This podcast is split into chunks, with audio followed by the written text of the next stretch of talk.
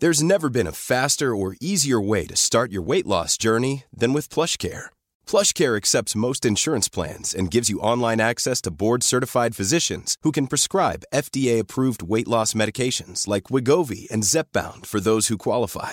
Take charge of your health and speak with a board-certified physician about a weight loss plan that's right for you. Get started today at plushcare.com slash weight loss. That's plushcare.com slash weight loss. plushcare.com slash weight loss. I'm Sandra, and I'm just the professional your small business was looking for. But you didn't hire me because you didn't use LinkedIn jobs. LinkedIn has professionals you can't find anywhere else, including those who aren't actively looking for a new job but might be open to the perfect role, like me. In a given month, over 70% of LinkedIn users don't visit other leading job sites. So if you're not looking on LinkedIn, you'll miss out on great candidates like Sandra. Start hiring professionals like a professional. Post your free job on linkedin.com slash spoken today. Many of us have those stubborn pounds that seem impossible to lose, no matter how good we eat or how hard we work out. My solution is PlushCare. PlushCare is a leading telehealth provider with doctors who are there for you day and night to partner with you in your weight loss journey. They can prescribe FDA-approved weight loss medications like Wegovy and Zepbound for those who qualify. Plus, they accept most insurance plans. To get started, visit plushcare.com slash weight loss. That's plushcare.com slash weight loss. Join us for a journey as we go back to the great civilizations of the past. Who were the people? What were they like? How did they begin? And how did they end? Let's find out on this episode of Fan of History.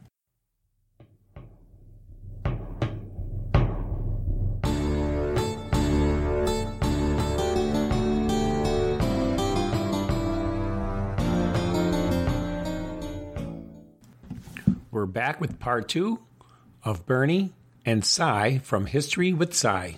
Enjoy. After the fall of the um, Akkadian Empire, you know, that's the empire of Sargon the Great, or the one he founded, we don't know too much about it. But then later on, uh, after I'd say about 100, 150 years, this area once again becomes part of another empire, the Neo Sumerian Empire, which was founded by um, a man named Ur-Nammu in the city of Ur. Gotcha. And uh, that was a that's a whole story. Different. I mean, we could go on about the Neo Sumerian Empire, but it was essentially a the successor state to the Akkadian Empire. Okay. They sort of did a reverse, whereas the Akkadians promoted everything Akkadian, including their language the Neo Sumerian Empire sort of did the reverse. They tried to bring back Sumerian um, as the official language. They uh, basically anything Sumerian was in vogue. So various hymns, literature. It, they were really trying to relive the glory days of the early dynastic period of Sumer.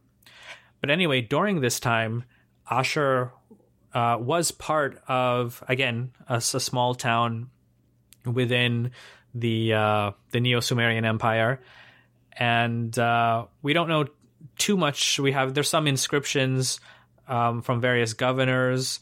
A couple of the I think there is a statue or two. I think there's a statue of Ishtar that has been found with also the name of I believe it is Amar Sin, who is the or who was the third king of the Neo Sumerian Empire. Okay.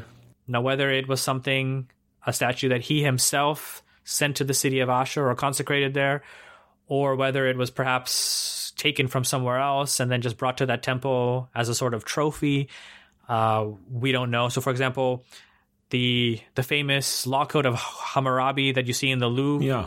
that was actually found in the city of Susa in Iran. It was taken from the city of Sippar, and for I guess what uh, twelve hundred years, um, it was like a trophy in Susa. Oh. So you know that could have so the, an, an item like this, it doesn't necessarily prove that Amar Sin or some other individual happened to be there, but um, most scholars do believe that you know th- there was a Neo-Sumerian governor, if not in Ashur, then at least nearby, you know, in the region that sort of overs that was uh, collected taxes from Ashur, and perhaps maybe gave money for the temple Yeah, they, they probably. I mean, there probably was. Um, they probably did send money to the Temple of Ashur because, uh, you know, in those days, uh, you know, the religion was polytheistic, and a lot of times these, in order to rule, um,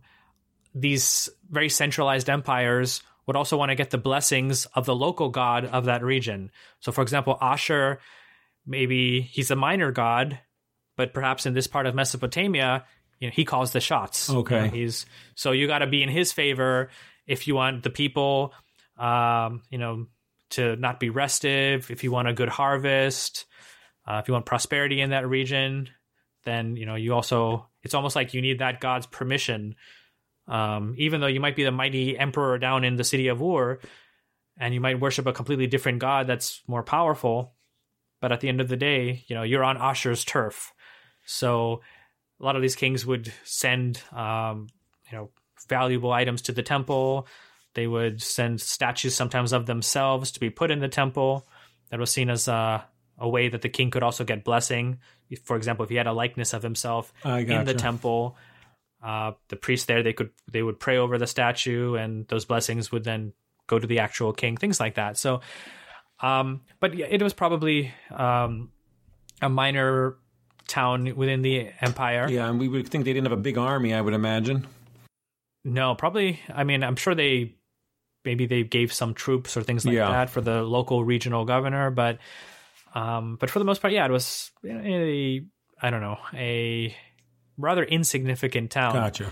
But then after the Neo Sumerian Empire broke down, so officially the last king of the Neo Sumerian Empire uh, in the year 2004 BC, he was captured by a king named Kindattu, who's the king of the Elamites, and that ended the Neo Sumerian dynasty. It's believed that perhaps a few decades before that, other parts of the empire had already broken away. So what was essentially happening was there again many different uh, hypotheses and theories, but overall, around this time there was uh, there were tribes of people that we call Amorites that were coming from the west and starting to settle in different parts of Mesopotamia. Now these people they were uh, a stateless people. They were mostly pastoralists, uh, nomads, and according to the the Sumerian documents of the time, or from the Neo Sumerian period, they were causing havoc. They were causing lots of trouble. In fact, the first, uh, well, the second king of the Neo Sumerian Empire, he his name was Shulgi. He's believed to have built the first border wall Oh, that's awesome. um, that sort of basically you know stretched from one uh, part of the Tigris uh, to the Euphrates, and I think it was uh, it was completed in the fourth year of uh, his successor Amar Sin's reign, you know, during his reign. So you know that these people were you know supposedly like a nuisance. Of course, the border wall didn't work. yeah, that's what I love about it. The border wall. I remember yeah, it's like a 170 miles, 270 kilometer border wall. Keep the Amorites out. You could probably, you know, when people talk about it today, go around it. how to work for the Amorites. for the yeah, I mean, it, you, just, you just go around it. It's uh, because they're like, okay, well, you know what? We'll just cross the river at another spot or something. You know, maybe move a little further south and cross the river.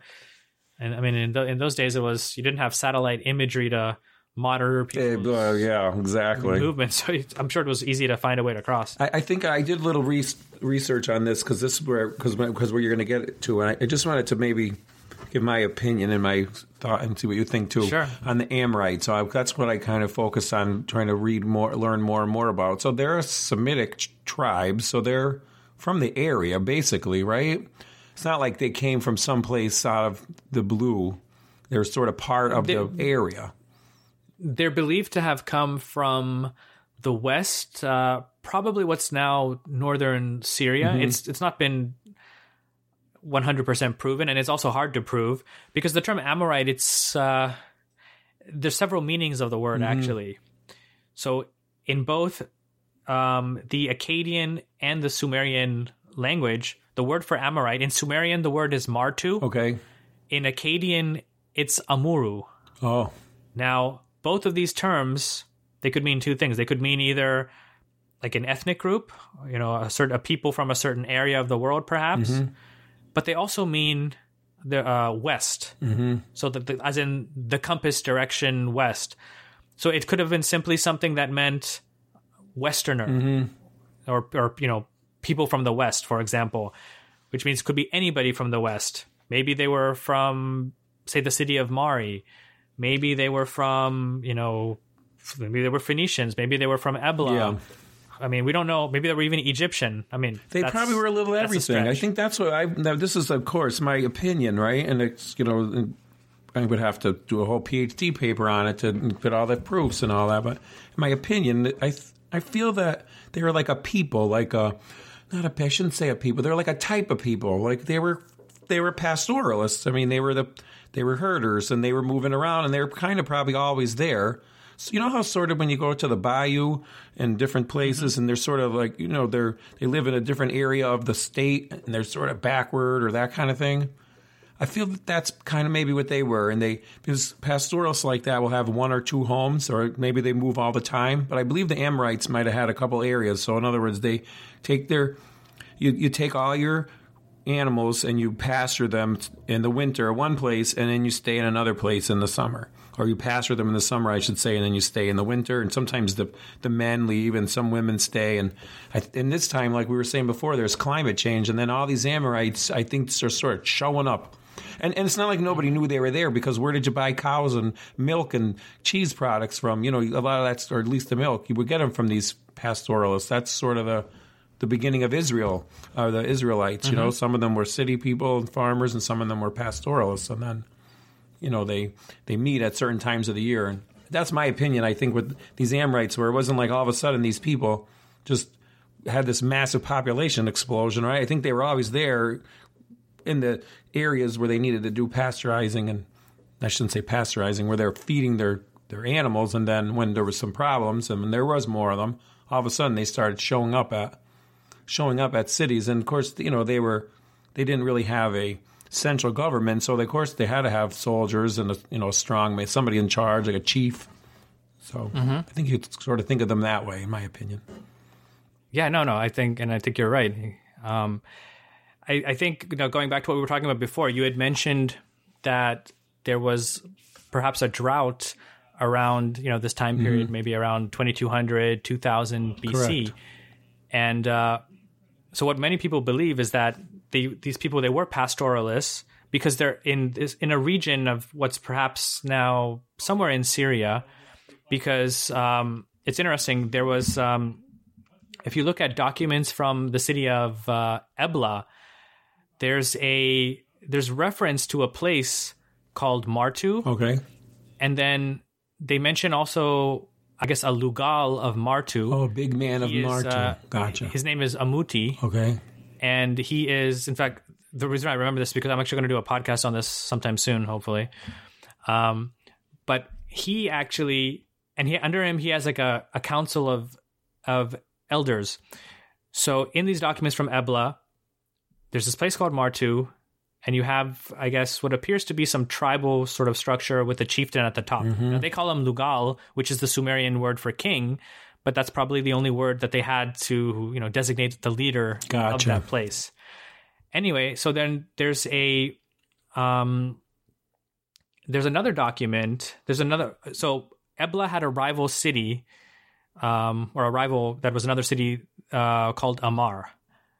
And there's in one of these documents the king of Ebla um is getting reports from others saying that that Emar has and the quote is something like has destroyed Martu, meaning Martu as a land, Okay. and has taken their sheep, taken or killed their sheep. Uh, it depends on how you translate that that line. But um, so that's reference to a place in Syria called Martu. okay. Later on, there's also when if you read the Amarna letters, there's a place in there called Amuru. Now, Amuru is the Akkadian word for Amorite.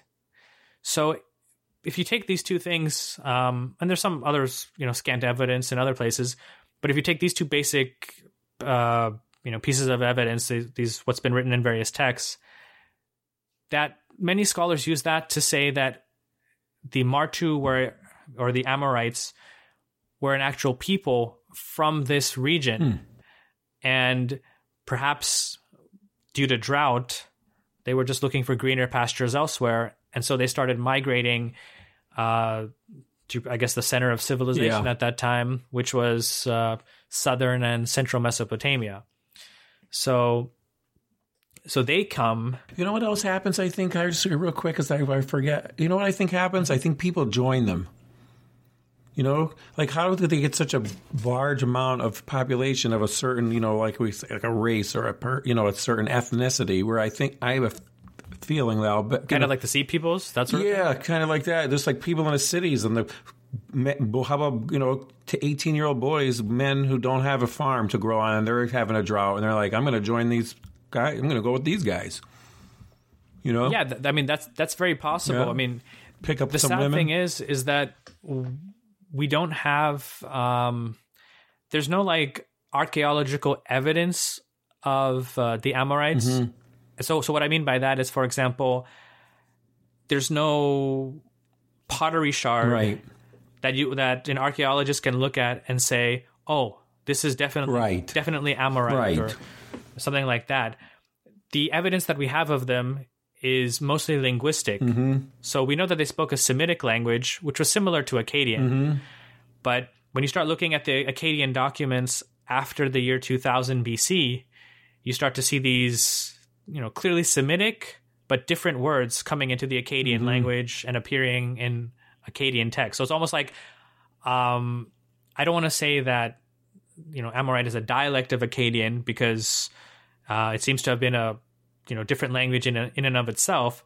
But it would be like, for example, let's say you have Spanish as the you know as the language, but then you have all of these Portuguese speakers Mm-hmm. Right. coming in and maybe some Italian speakers, Right. And so now the vocabulary starts to you know reflect a lot of Italian and Portuguese words Right. within Spanish, that sort of thing. Yes. So that's what was happening to the Akkadian language at the time, and uh, eventually these Amorites start to take over this area.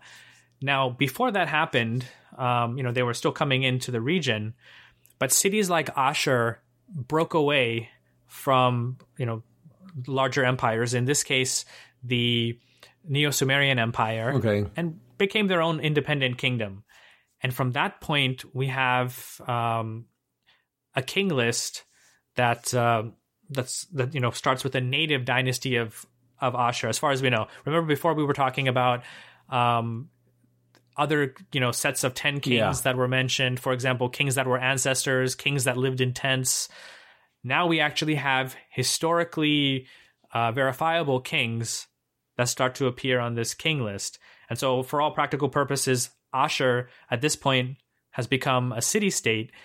And it's during this time also, basically the years from 2000 to about 1800 BC, that uh, you know all of all of this trading activity that we talked about that was going on in Ant- Anatolia. You know how the city had become sort of this regional hub for goods from coming from Babylonia, perhaps from further east from Elam, you know, and then moving on to Anatolia. You know, that's that's around the period. Basically, this interim period between the Akkadian, the fall of the Akkadian Empire. Sorry, sorry, no, it was between the fall of um, the third dynasty of Ur and the next big guy to come on the scene, who was an Amorite warlord named Shamshi Adad the First. Sham Shiadad. In in Amorite, his name is actually Shamshi Adu, Okay. but in Akkadian, it's Shamshi Adad. He's an important and figure. He become he's yeah he's a pretty important figure at the time. In fact, um, I think had his empire not fallen so quickly after his death, Mm-hmm. I think we would have been reading more about him. But from the Assyrian perspective, from you know he was uh, he was a pretty big deal. yeah. So he was the son of um, he was born in a city called Terqa Okay. which is on the Euphrates in um in what's today Syria. Okay. And then eventually I think his father uh took over this small or maybe his father had already ruled it. Maybe he was I'm not exactly sure why he was born in Terqa and not in uh in this city called Ekallatum, which was on the Tigris River, Okay. very close to Ashur actually. But long story short, he becomes king of this place called uh, Ekallatum, Okay. and uh, he goes to war with an with a another city state who is also amassing a small empire called Eshnunna. He, he's forced to flee from from Ekallatum. He's he has basically gives up his throne. He flees from Ekallatum and actually goes to Babylon, where he is the guest of um, Hammurabi's father, Okay. which I want to say his name was Shamshi Aluna. I forget his. Let me check actually. I want to tell you the right name, but basically, he is the guest of Hammurabi's fa- father. He spends some time there. And then when Eshnunna starts to fall apart, he goes back to Ekallatum and you know takes back the kingdom. And uh, instead of you know resting on his laurels, he decides to launch his own campaign of expansion. And so he conquers the city of Ashur, which again is I think no more than like 20 kilometers from the city of of Ekallatum. Yeah. So he conquers Ashur and sort of ends its independence. But what from what we're told from various documents, he was actually quite uh, fascinated with the city. He had a soft spot for the city. He gave the Temple of Ashur, you know, a lot of uh, funds to rebuild it, a lot of gifts, and uh, it at, at least from the documents of the time. Now, again, you, don't know. Sometimes, I mean, kings were very good at writing propaganda and what have you, but it seems that the people of Ashur actually Here's a cool fact a crocodile can't stick out its tongue. Another cool fact you can get short term health insurance for a month or just under a year in some states. United Healthcare short term insurance plans are designed for people who are between jobs, coming off their parents' plan, or turning a side hustle into a full time gig. Underwritten by Golden Rule Insurance Company, they offer flexible, budget friendly coverage with access to a nationwide network of doctors and hospitals. Get more cool facts about United Healthcare short term plans at uh1.com. There's never been a faster or easier way to start your weight loss journey than with PlushCare. PlushCare accepts most insurance plans and gives you online access to board-certified physicians who can prescribe FDA-approved weight loss medications like Wegovy and Zepbound for those who qualify. Take charge of your health and speak with a board-certified physician about a weight loss plan that's right for you. Get started today at plushcare.com slash weight loss. That's plushcare.com slash weight loss. plushcare.com slash weight loss. There's never been a faster or easier way to start your weight loss journey than with PlushCare. PlushCare accepts most insurance plans and gives you online access to board-certified physicians who can prescribe FDA-approved weight loss medications like Wegovy and Zepbound for those who qualify.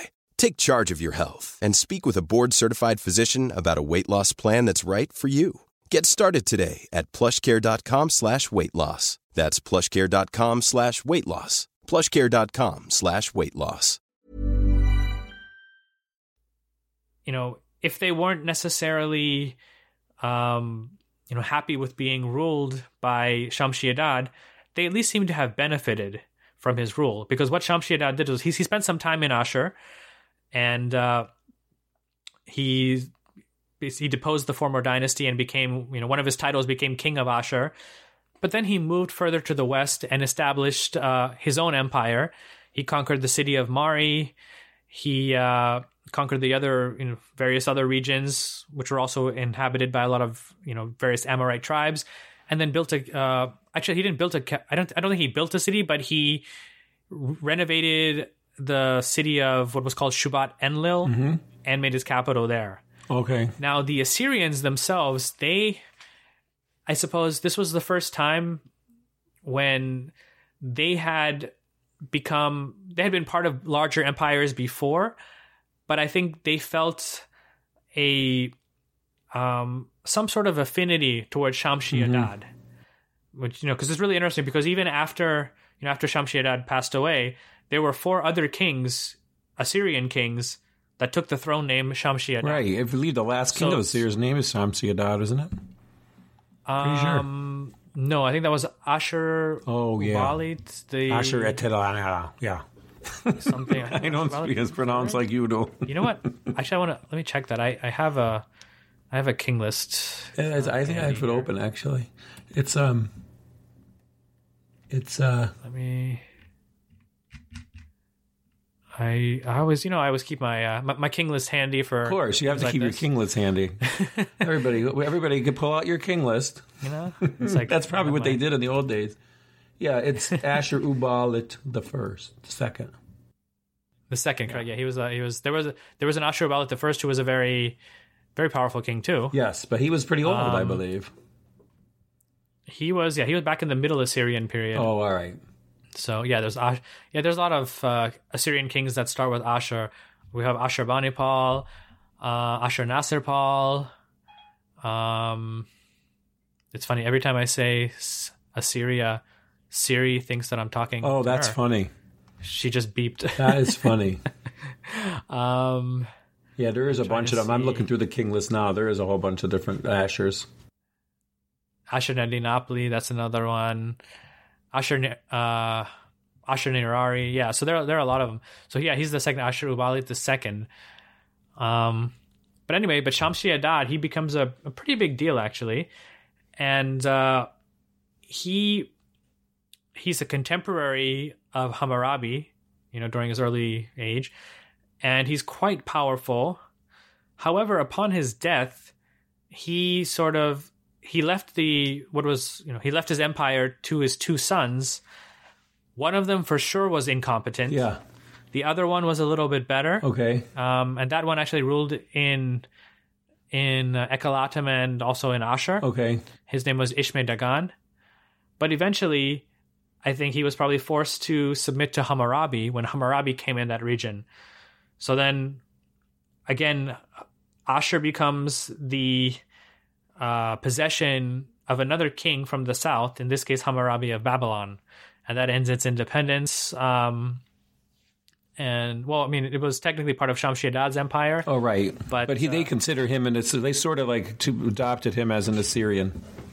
Yes, because he's on the Assyrian king list. Yeah, he is. and he's not on there as a foreign king, even though because and, and it's it's it's actually a really interesting thing because there's a many scholars believe that Shamshi Adad kind of rewrote the Assyrian king list Oh. to show that he actually had the same ancestrage as the previous kings of you know of Ashur in a sort of way to sort of like legitimize himself, Right. You know, so said that oh well, you know what, we have the same ancestor, Yes. um, and he goes back, and so due to that, he's considered a you know the rightful king of Assyria, in addition to all the other places that he took. But but he's not treated as a foreign conqueror. So, for example, whereas perhaps you know Hammurabi, his empire took over, and maybe there was a local king that was ruling on his behalf. Hammurabi is still not considered a king of Assyria. Shamshi Adad was. Gotcha. Like he is firmly in the list, and I suppose he must have been a, you know, a king who was at least respected by later Assyrians, later Assyrian kings rather, because again, four of them took his uh, name as their throne name. Yeah. Okay. So, so that's so that's a you know interesting. So what year was thing. that when then he became when he did what, what year was that? for Shamshi Yeah, for Shamshi Adad. So his, his reign was bet, uh, between 1796 okay, to 1775. BC. 1796 to 1775. Mm-hmm. So And I have that because I have my king list in front of me. yeah, I also yeah I have a list in front of me, but it I doesn't have the dates. You have your So, special uh, copy. So again, yeah, we're we're looking at eight around you know 1800. That's when we said that um, you know all this this trading activity with Anatolia was going on, and uh, you know to be honest, it probably still did even after that. Mm-hmm. Um, but uh, at the same time, you know we don't have as many texts from that time. It seems that maybe a lot of the volume had stopped had stopped. So yeah, right. but, uh, and then probably some of those people sort of became more native of that to- area. You know, Yeah, you figure you're you're 500 years, you're living in another city. You know, as, That's- as an Assyrian, true. eventually you become, you know, if, if it's like people we move, Americans move to China, Chinese people move here, and after eight generations, it's kind of, you Mm-hmm. know, it's not, you know, Now, the the interesting thing about Assyrians there is that they were seen as uh, they had a lot of status. Oh. because there are other letters that are. It's really interesting actually. They, they weren't seen as these like these little yeah, not a little sorry that's the wrong term but these these kind of um they weren't like workers. they, they were seen as, as, as like wealthy yeah, it, it would be like let's say like for example i don't know some like sheikh from dubai he comes to like miami okay, and he decides to like set up shop there Right. and and so you know everyone you know he buys like a nice big house like on the water yeah, um, you know, he's throwing all these big parties, Right. that kind of thing. And people, you know, they walk by, they're like, "Oh wow, you know that that sheikh Right. from that's where that sheikh, uh, you know, from Dubai, he you know he lives Yeah, or his family lives." And probably did We're good for business, say, They Sorry, were probably good for business to have a Syrian quarter in your town. Exactly, yeah. You so know, just in general. so the. Assyrians were kind of looked. They, they had there's a lot of prestige. In fact, a lot of the locals uh, wanted their daughters to marry the Assyrian merchants Ah. because that would sort of raise their status. And I guess you know, See, there you go. That's how they would have was- mixed in everything too. I, I thought that I thought they must have been in, in a good status just from the letter the beginning. You know, but thinking that with a one lady, she needed two. She needed two thirds of a pound of silver. That doesn't sound like nothing. And Mm-hmm. also, um, just the fact that she was writing. You yeah, know, and- it wasn't like there was just were- a, far, a guy was there being a like a wage laborer. exactly. They were, you know, they they generally had their own like, you know, um, so they had these different joint stock companies and Amazing. um, yeah, I guess you could call I wouldn't call them corporations, but Yeah. they were little, you know, they, they, they were family enterprises. Yeah. But you had different branches. So, for example, perhaps you would have a father, and he had three sons. So one son would stay in Ashur, one would be in a place like Kanesh, Yeah. maybe one would be in another city somewhere else. But uh, they were, you know, they were, and they had their servants. They had people that they employed, of course. And I guess the guy in Kanesh probably he's like, okay, well, I'm uh, I come from a good family. I have status. Uh, I have money. So they these become like the new elite Yeah. in their new, kind of like the jet setters, you could say. Right, uh, and they probably do travel locale. back and forth a little bit. I'm some, you know, of their trade. I'm sure they they did some traveling, even though they had their contacts that met them there. That's really interesting that how they were started as traders. Because Dan always says when we talk about the Assyrians how they were traders first, and and when you do. When you look at maps and you wonder why certain Syrian emperors and the Neo-Assyrian are doing certain things, it is a lot to keep the trade routes open, you know, to Egypt, and keep the trade routes open to the Medi- Mediterranean and that kind of thing and you know into Anatolia. I know they do conquer because they conquer, but it's kind of like the Romans too. They keep conquer. You know, if they how do the Romans always? The Romans said they won all their empire from a defensive wars, right? But I know, like even in the issues they had with the with with Judah and Israel was a lot of about trade and keeping the trade routes open and that kind of thing. Correct. Yeah. I, I mean, at the end of the day, I mean, it's nice to conquer and you know get the glory from that, but I guess you need to sustain that, and the way you sustain that is through trade and commerce. Exactly. So So they were originally the Assyrians started off as traders, and they ended up as traders, not with the T O R, traders. And I was wondering when Samsi Adad, you know, conquered the city and all. I wonder if by then they probably had a wall. Do we know when they started building the first walls of Ashur? Oh, you mean the city Yeah. wall? Yeah, I'm sure they had a they had a wall before him. I'm You sure. think? Yeah, I just wonder if they they- had a wall like when they were five a village of five thousand, you know, that kind of thing. They just had a wood wall. I, I- I'm sure they had something because I think walls were pretty standard. Um, even towns like less than five thousand people, Okay. you would have. Um, you know, maybe a village of 500 wouldn't have one. You'd have to have think, some you know, kind once of you got wall. over a few thousand people, having a wall was almost a necessity because there, you know, there was just it was just it was dangerous. I mean, I could go on and on about walls because I think about it, but I will just quick since we saw. I think like, okay, let me go on for a little bit. So like, Çatalhöyük, they don't think had a wall. Maybe they'll find they did. That was you know that's seven thousand BC. They didn't really have a wall. That was they had like seventy seven thousand. 8,000 inhabitants. And I know like Jericho mm-hmm. had a wall, but they weren't sure if it's for defense or not. But I think like even if there wasn't giant armies, you could still have like 10 idiots, like 10 jerks just come in and mess up your town.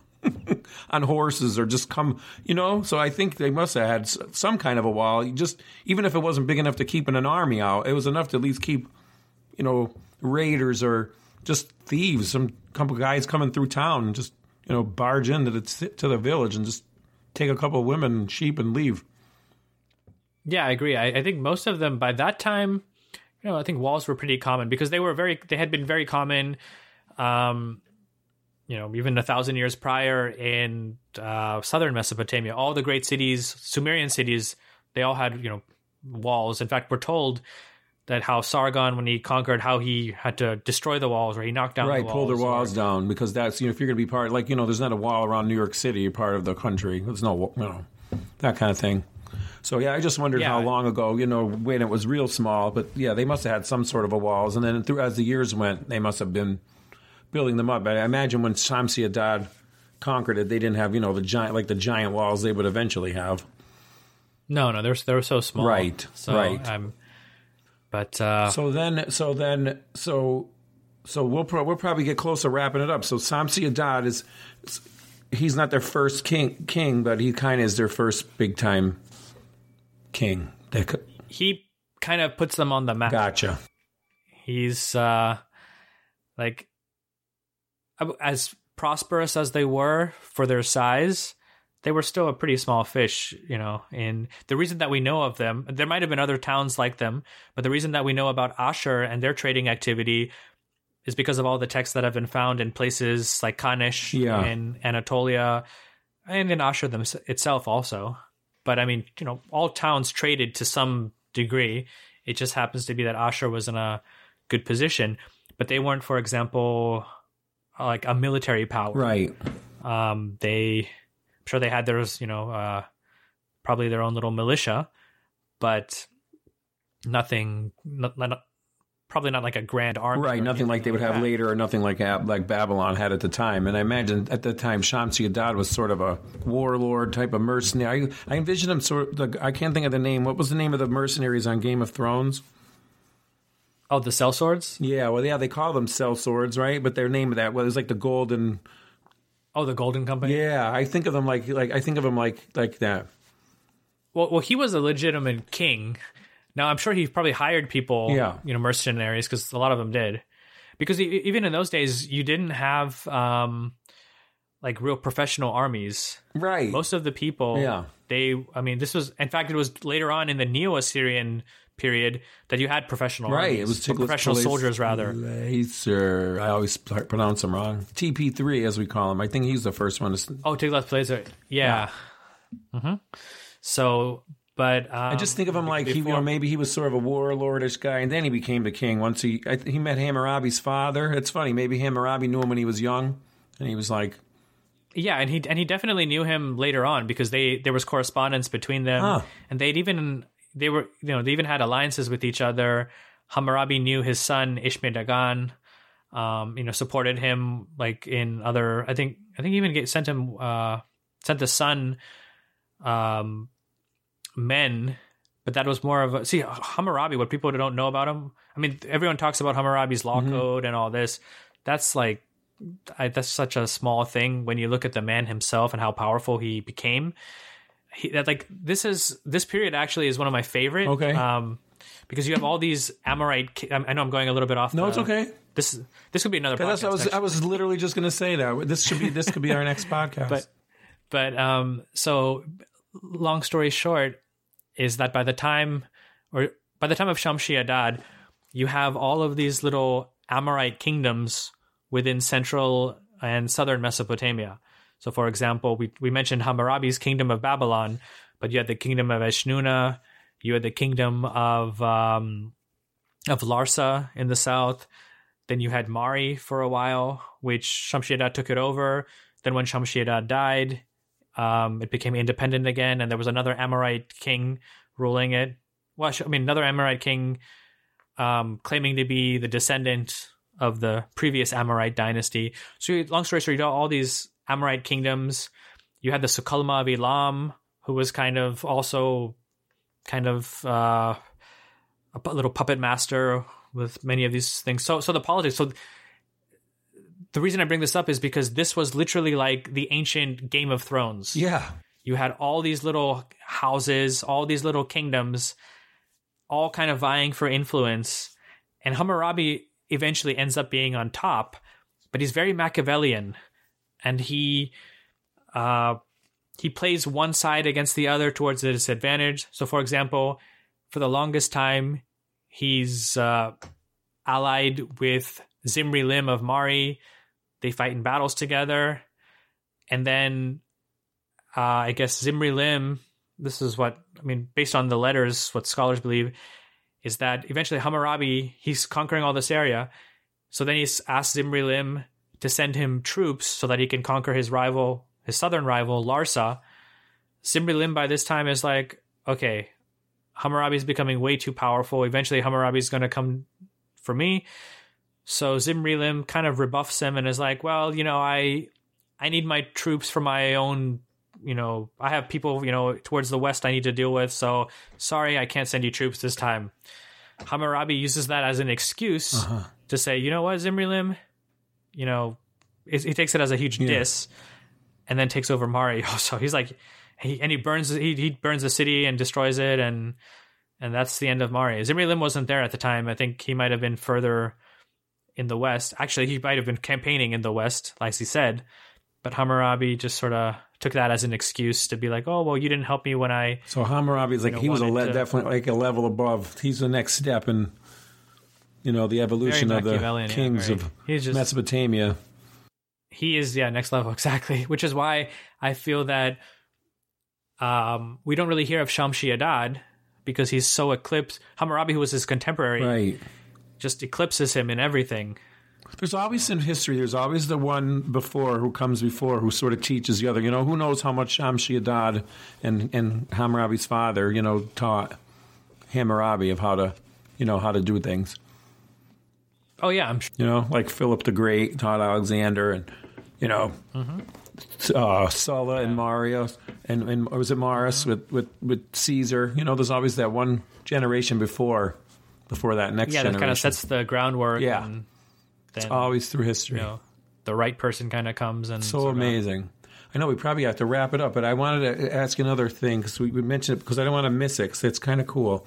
I know you said sure. you said that his one son was an idiot, right? And his one son was all right. Doesn't he have like some nasty letters to us? Didn't he write some nasty yes. letters to the oh kids? Oh my god, those are so fun to read. One of them was uh, Ishme Dagan, and the other one was Yesma Adu. That was uh, I think it's Yesma Adu. That was the other one. But so, but Yesma Adu, he I think he was the younger one. Um, we're not exactly sure, but I believe. But he was the incompetent one I was telling you about before, the supposedly incompetent one, and he was given. Uh, he was made the viceroy of Mari and the surrounding areas, okay. which is in Syria. And the other one, Ishme Dagan, was made the viceroy based in Ekallatum, okay. which also covered Ashur itself. Now, Yesma Adu and Mari, the the letters that keep going back and forth. Basically, Yesma Adu is kind of complaining to his father that, oh, I need this or I can't do this. And the father, Shamshi Adad, just just kind of he's really frustrated with his son and he just derides his son in all of these different letters. So, for example, he'll say things and maybe next time you know we can actually go over read the actual letters but he'll say things like like you know are you a man or are you a woman you know you spend all your time with women you have no hair on your on your chin you know meaning like oh yeah boy. right like you're a boy he's yeah he's like he's like he's like look at your your brother Ishme Dagan who is leading armies and men into battle and yet you are like you know i think hanging out you know amongst the women which I don't know if that means that he's just spending too much time in his harem, right. like just as a lazy guy, or if he or if he's really or like a it's like an insult to his manhood that oh you're not a man, you're just hanging out with oh right, you're not hanging out with your soldiers, but you're hanging out with like yeah, he's saying you're like feminine, you're not, you're not hanging out like in your harem, you're just like a real feminine type of man. Yeah, kind of effeminate kind of man, not a not a warrior, right? Not the alpha male that yeah, he, like the that like bring Monty Python up like the king portrayed himself. Yeah, remember the king and the yeah. is it the Holy Grail? Yeah, the Holy Grail. Remember the king has the kid and the kid that's uh, he's in the castle and he sends out the he sends out the notes to the knights, but they think there's a princess in the castle, but it's the son. He doesn't want to get married. yeah, it's it's like that. That's the the kind of thing. Because I mean, as as uh, as you know, as we were talking about before, how these kings used to brag about how how tough they were Sure. and you know how macho they were and just you know all the all the like I am I am the best. I'm the king of the Oh, of universe. The uh, you know no like. Enlil has given me no rival. Ashur has given me no rival. You know, just basically I think they and say then stuff he like, sees "I'm a his stable son genius." as like the opposite. He's like, "You are not worthy of of being my son because you are you are more like a little girl than a than a warrior." And you know, it's it's you know, stuff like that. oh, that. that's amazing. but but when you read the letters, it's like you almost feel sorry for the son because he's just like, and and I, we don't know exactly what was going on. Maybe Mari was a lot different Yeah. than Ekallatum, but um, How about if the kid couldn't read more- them and he had to have somebody read them out loud to them in the court or something? What a nightmare that must have been. Oh yeah, that's the funny thing. All the all of these letters were actually read to them. So so the interesting thing is that it's not even sure. it- It's it's hard to tell if a lot of these kings were even literate Right. because maybe they were just spending so much time, you know, fighting, uh, you know, out in battle, what have you, that they didn't really learn how to read, and that's why, for example, Ashurbanipal used to brag about how he actually could read. Right. He always bragged about But- how he could read. Dan and I just talked about this because I we, I watched a a, a, a presentation with Irvin Irvin Fink Irving Oh, Finkel, I love that guy. Yeah. And he said he doesn't. Museum, he thinks the kings couldn't did know how to read, and it would make sense because just think like, what if the scribe was writing? The guy he was saying, you know, what are you, a little girl? You should do this, and the scribe didn't write that, or he wrote something else. Somehow you would want to check it, I guess, right? Yeah, or they would be dictated, um, and then they would write them. Yeah, maybe you couldn't really re- write good, or you couldn't read like you know the best, but you could maybe pick up a couple things. I, I'm sure they had like as children they were taught basics Exactly. because as as we said before in Ashur, if you came from a relatively well-to-do family, uh, your your sons definitely were taught how to read, and in some cases. I think there's even evidence that even some of the girls were taught. Yeah, Because, there you know, as we- evidence of we that. There absolutely is. Yeah, because because as we said before, when the men would be away at these various trading colonies, the women would be in charge Yeah. of the household in Ashur. So that would be a skill, a very valuable skill for them to have as well. For sure. That's probably why a lot of them were literate too. If they were traders, I mean, writing was meant for trade, and they were, you know, leaving their homes, and they probably maybe more of them did did know how to write. So after Shamsi Adad, we say that you know Hammurabi t- kind of took over, and made an empire, and that was that. And I just have one other question because I know we didn't really cover it much. Um, so we talked about Ashur at this time. Were were the other cities there? Which like other cities? Nineveh.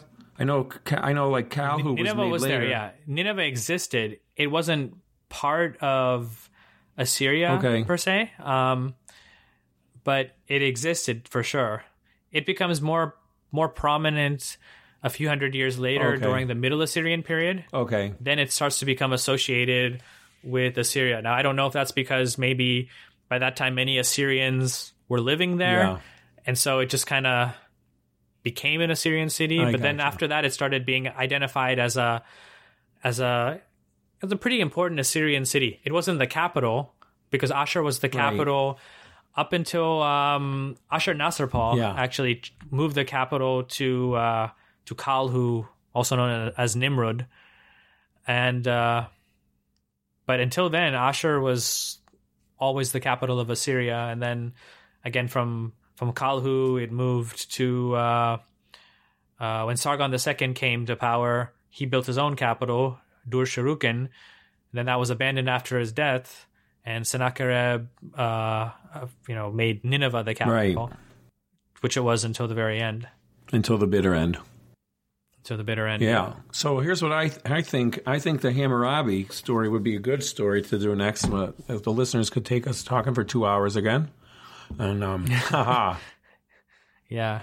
Well, they'll, they'll probably we'll have to get we'll have to get them a map to take a look at because there's a lot of a lot of you know back and forth between different areas and I think a map would make it. Oh easier. yeah. So, if you, I can. So I'm gonna, I'm gonna have uh, Cy give me a good map, or it'll be whatever one he can follow approves. along as you read. Probably one of his. I'll put in the link to the show notes, so we'll have a map that you guys could look at, and then, um, and I, and you know, give us your comments on Facebook and whatnot if you. if You liked our conversation. I would definitely suggest you check out History with Cy on YouTube. He also has a podcast too, also named History with Cy.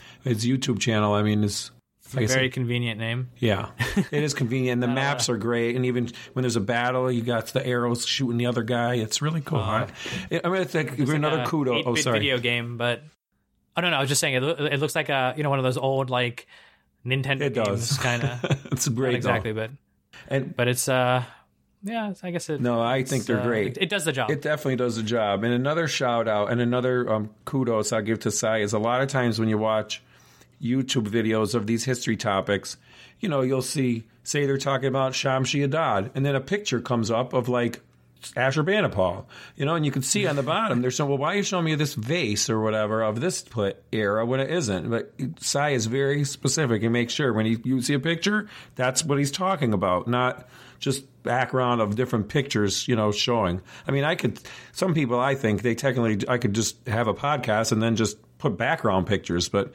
he definitely puts the effort into it. I mean, and like you said in the beginning, it's a labor of love. I mean, it's a labor of love, and he does a great job with it. So I definitely suggest check out his channel. no, thank you, You're thank you so much. Anytime. I mean, So- and thank you actually for for having me uh for on the show. I know this was uh I mean it was a lot of fun for me. It was uh as I said, like for me, I just really enjoyed talking about this stuff. So you can start me off and or Point. would just end up somewhere. Yeah. I think we talked about a di- lot of different things. We were we were actually going to focus basically on just Ashur, and then we kind of went all over. That's around. how it goes when you talk to so it- Bernie. it was a lot of fun, honestly. It's actually my first podcast, um, like like this in this format. You know, kind of talking to someone else. So it was a lot of fun. I, I enjoyed it, and um, well, I think you know we can do this again sometime, anytime you want. Yeah, I think it was fun too. So if the listeners will have us, we will. uh We'll do it again. We'll do it again anyway. So hey, just don't listen if you don't like it, right? I'm kidding. We love the listeners. And so yeah, check out our Facebook page. Check out uh, Cy's Facebook page. Are you? You want to give us your any contact information or you know your Facebook page, Instagram, those kind of things? So everything I have is just history with Cy. Okay, I know I wasn't very creative with the title, but yeah, it works. Uh, I guess it's easy to remember.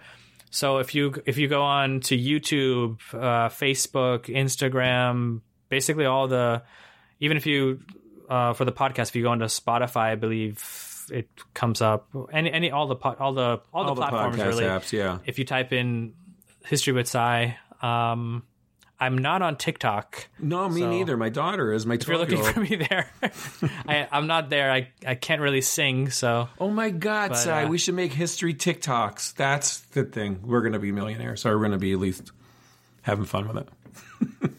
fun for sure. Yeah, I don't know about the millionaire part, but uh, That would be great. Yeah. but yeah, so that's that's the one uh, that's the one platform. Actually, I've been told I there are teachers that are on there. really? They're just short So, little uh, videos, though. They're so short, but yeah, we could like you know dress up as Shamsi Adad or something, and Just grow out our beards. yeah, and, you know. do all kind of fun stuff.